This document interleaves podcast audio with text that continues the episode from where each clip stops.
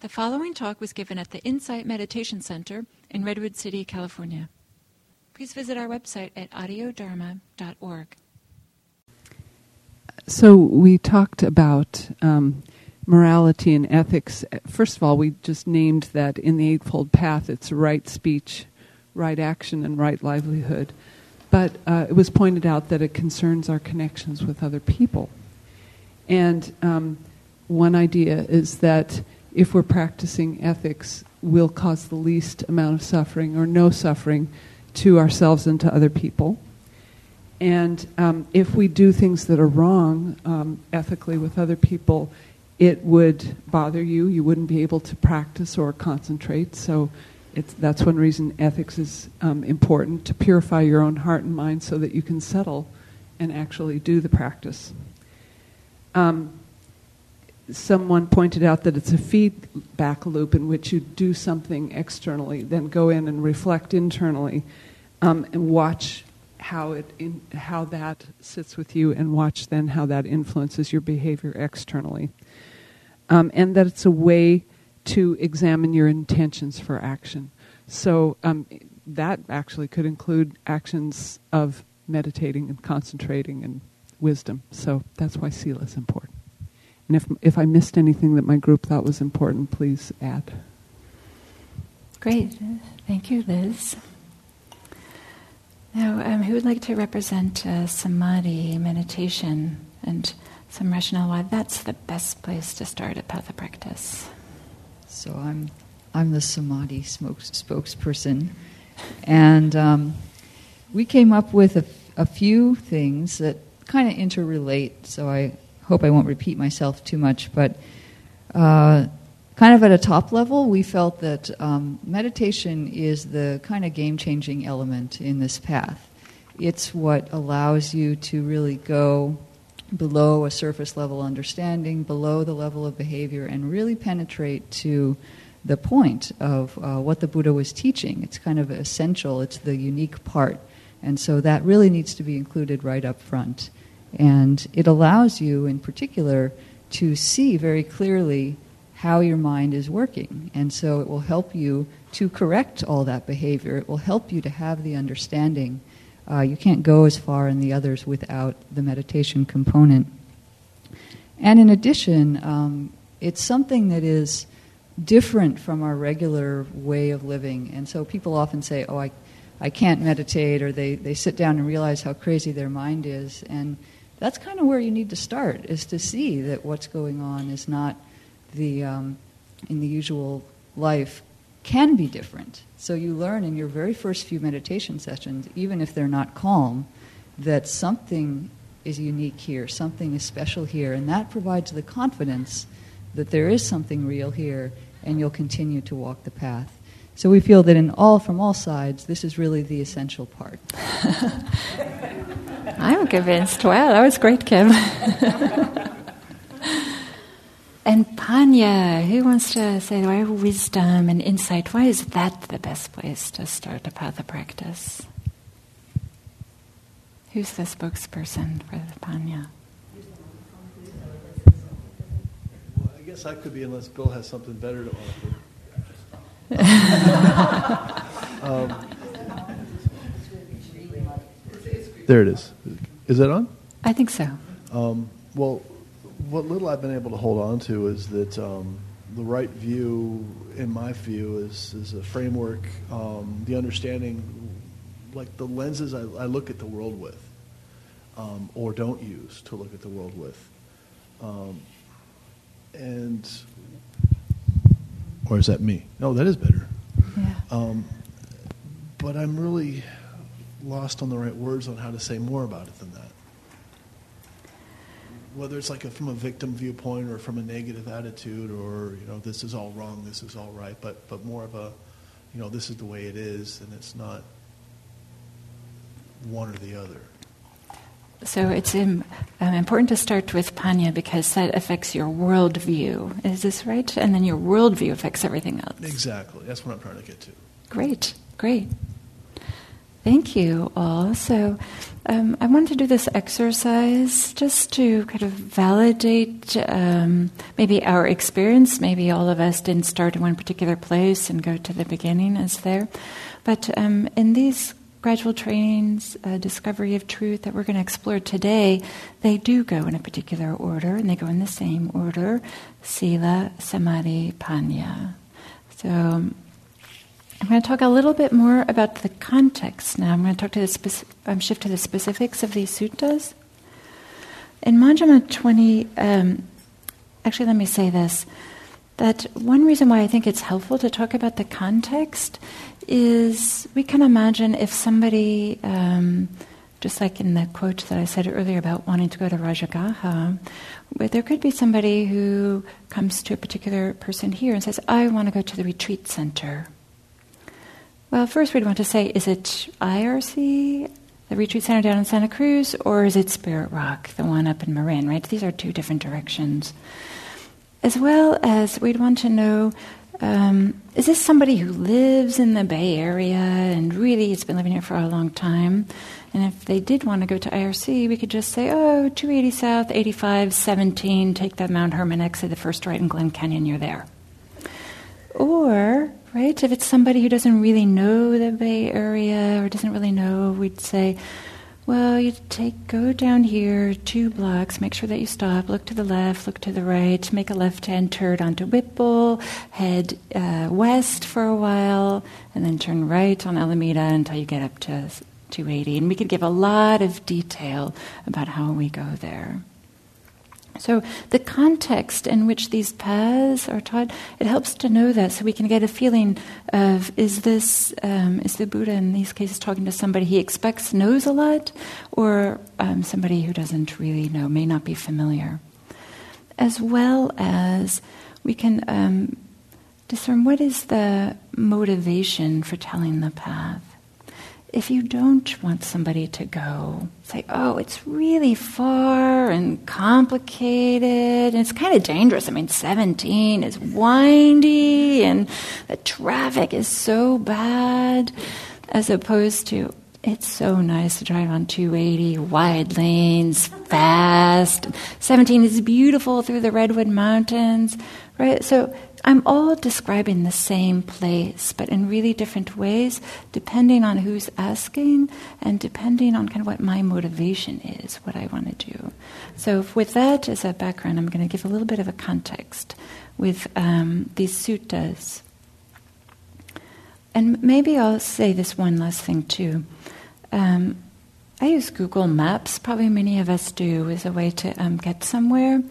And sometimes I um, zoomed out, where I just see the main thoroughfares, and sometimes I'm zoomed in, where it's really amazing, right? That you can see each individual street and even like the buildings on the street. So, in the same way, some of these paths in the Majjhima are at a different zoom level, like kind of like Google Maps.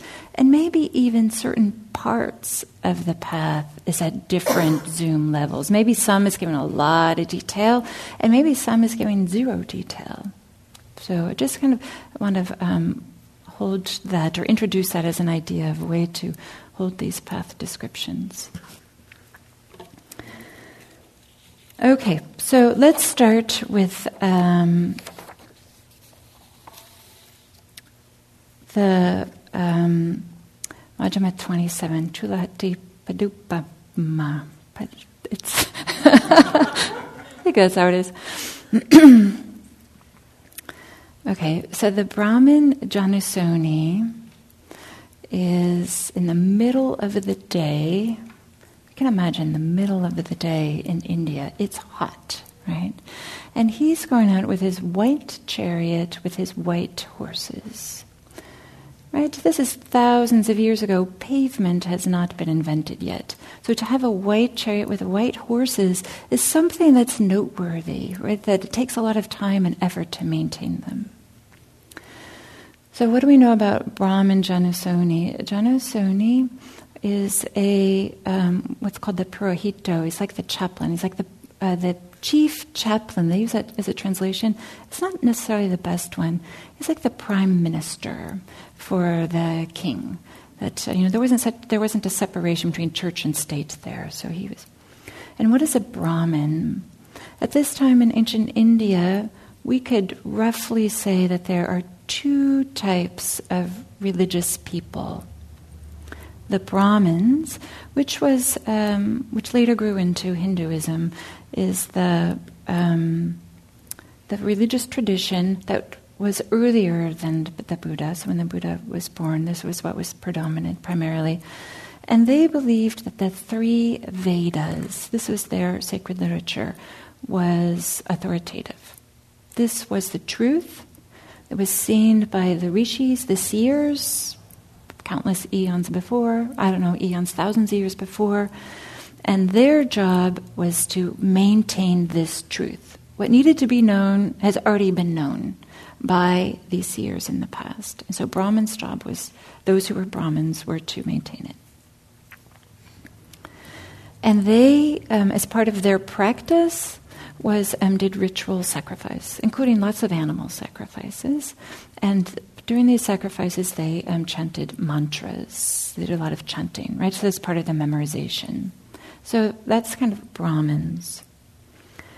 In contrast to them are the samanas, which are often um, translated as recluse or ascetic. And if we consider that the Brahmins were mainstream religion, the samanas, the ascetics, are more like the hippies. They're kind of the dropouts, the people that are said, no, thank you, and they are doing their own thing. They, um, and they're not necessarily all united. There's a, a, collection of them. Some of them are ascetics. Do, we know in the um, life story of the Buddha, he did a period of asceticism. So he would, and those five ascetics hung out, these would have been the samanas. Um, in the Kalama Sutta, there's this story of the people of Kalama are confused because all these philosophers keep on coming through and saying, here's what the truth is.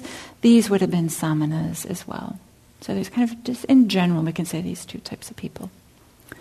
So getting back to um, the beginning of Majjhima 27, the elephant's footprint simile, the Brahmin Janusoni goes out in his white chariot, and he sees a wanderer, somebody who's like an ascetic, one of these individuals, in the distance, and he asks him, his name is Palotika Vachayana, Palotika, what are you doing? From where are you coming in the middle of the day? It's hot, right? Well, most people we can imagine are napping. And actually, in the next sutta we talk about, we will hear about somebody who naps in the middle of the day. So we know that it's a little bit unusual. And Palotika Vachayana replies, I've just come from seeing the recluse Gotama. So that's how they refer to the Buddha. They don't call him the Buddha. They call him this recluse. That's his family name probably is Gotama. And Janusoni uh, responds, What do you think of the recluse Gotama's lucidity of wisdom? He is wise, is he not? Lucidity of wisdom, we could also say clarity of wisdom. So here is the main Brahmin, the most senior Brahmin, asking somebody else, What do you think about this Buddha person? And uh, Palotika Vachayana re- re- um, replies, Sir, who am I to know the recluse Gotama's lucidity of wisdom? One would surely have to be his equal to know his lucidity of wisdom. Right? That in order to know somebody's degree of awakening or insight, you need to have your own degree of awakening, is what Palotika is saying. John Janusoni responds, um, You praise the recluse Gotama with high praise indeed. Palotika responds, Who am I to praise the recluse Gotama? The recluse Gotama is praised by the praised as best among gods and humans. So here Palotika is referring to that other senior Brahmins, even the king has um, praised Recluse Gotama. So then um, asks him, What reason do you have that you have such confidence in the recluse Gotama? Why is this person, he's not a Buddhist monk, and yet he's um, saying, he's uh, saying all these great things about the Buddha. And then Palotika gives a simile This is a little bit unusual in the suttas. Usually it's the Buddha who's giving similes. Probably many of us have heard similes, stories, analogies, metaphors. But here Palotaka gives one. Not surprising, you would guess by the title of this uh, sutta, it's the simile of the elephant's footprint. But the Palotaka has his own version. Suppose, suppose a wise elephant woodsman were to enter an elephant wood and we're to see in the elephant wood a big elephant's footprint, long in extent and broad across. So at this time, ancient India, maybe even today, I mean, elephants are revered. They're very important creatures in their culture. They, um, the kings ride on an elephant, or you know, elephants go into battle. Maybe they even help with um, agriculture. And this was a particular um, vocation for somebody to track elephants. And elephants that lived in the woods are called elephant woods, and somebody who tracked them is an elephant woodsman. So this is somebody who is skilled in finding these elephants. So if somebody, if an elephant woodsman saw a footprint, he would come to the conclusion, indeed, this is a big bull elephant, right? I mean, elephant footprint is, you know, they're probably like this big, right? It's not um, easy to miss. So the Palotaka goes, so too, when I saw four footprints of the recluse Gotama, I came to the conclusion the Blessed One is fully enlightened, the Dhamma is well proclaimed by the Blessed One, and the Sangha is practicing the good way. And Janusoni, not surprisingly, asks, Well, what are these four footprints that you're talking about? if to make this simile work, you have to tell me what are these. So Palotaka says, and here I'm going to interrupt a little bit and talk about at this time there was a culture of debates. So I said that there's these samanas and the brahmanas, the recluse ascetics and the brahmins. And they would have um, debates. They were debate halls that were created for this, and the Buddhist literature captures this, the Upanishads, kind of the Brahmin literature captures this, and the Jain literature that's also current at the time when the Buddha captures. So we know this is prevalent and is happening a lot. And they have this um, general characteristic, not too different than from how debates are done today. There's two people. We learn of the um, characteristics, the qualifications of one, and we hear the qualifications of the second one. Then the interlocutor asks a question of the first one. So there isn't like a third MC. There's like the. In the Buddhist literature, it's usually somebody asks a question of the Buddha. And then the Buddha responds. And he, in his response, he may ask further questions. And until um, how a debate is won is if somebody cannot answer a question. And then the loser of the debate usually becomes a student of the winner. So it's high stakes. And to make the stakes even more interesting, for the Brahmins, some of them, this is how they earned their living. This was their livelihood. There would be like a big tournament, there'd be big debates, right? This is before TV, newspaper, radio, everything, right? This is the entertainment. There'd be big debates with a Brahmin and a recluse, or maybe between different recluses, maybe between different Brahmins. And then whoever would lose, sometimes the king would sponsor it and he would give money to the winner, or if not that case, then the loser would become students. So, I give that as a background so we can understand how Palotaka answers this question what are these four footprints that you're talking about? So Palotaka says to Janusoni, Sir, I have seen certain learned nobles, that, that is like the aristocrats, who are clever, knowledgeable about the doctrines of others, and sharp as hair splitting marksmen. They wander about, as it were, demolishing the views of others with their sharp wits. When they hear the recluse Gotama will visit such and such a place, they formulate a question we will go to the recluse Gotama and ask him this question. If he is asked like this, he will answer like this, and we will refute his doctrine in this way. So they have a plan. They're going to go and debate with him, and they are going to set a trap. They're going to ask him a particular question, and when he um, answers a certain way, they're going to um, make him lose. So, sure enough, they go to see the recluse Gotama, and the recluse Gotama instructs, urges, rouses, and encourages them with the talk on the Dhamma.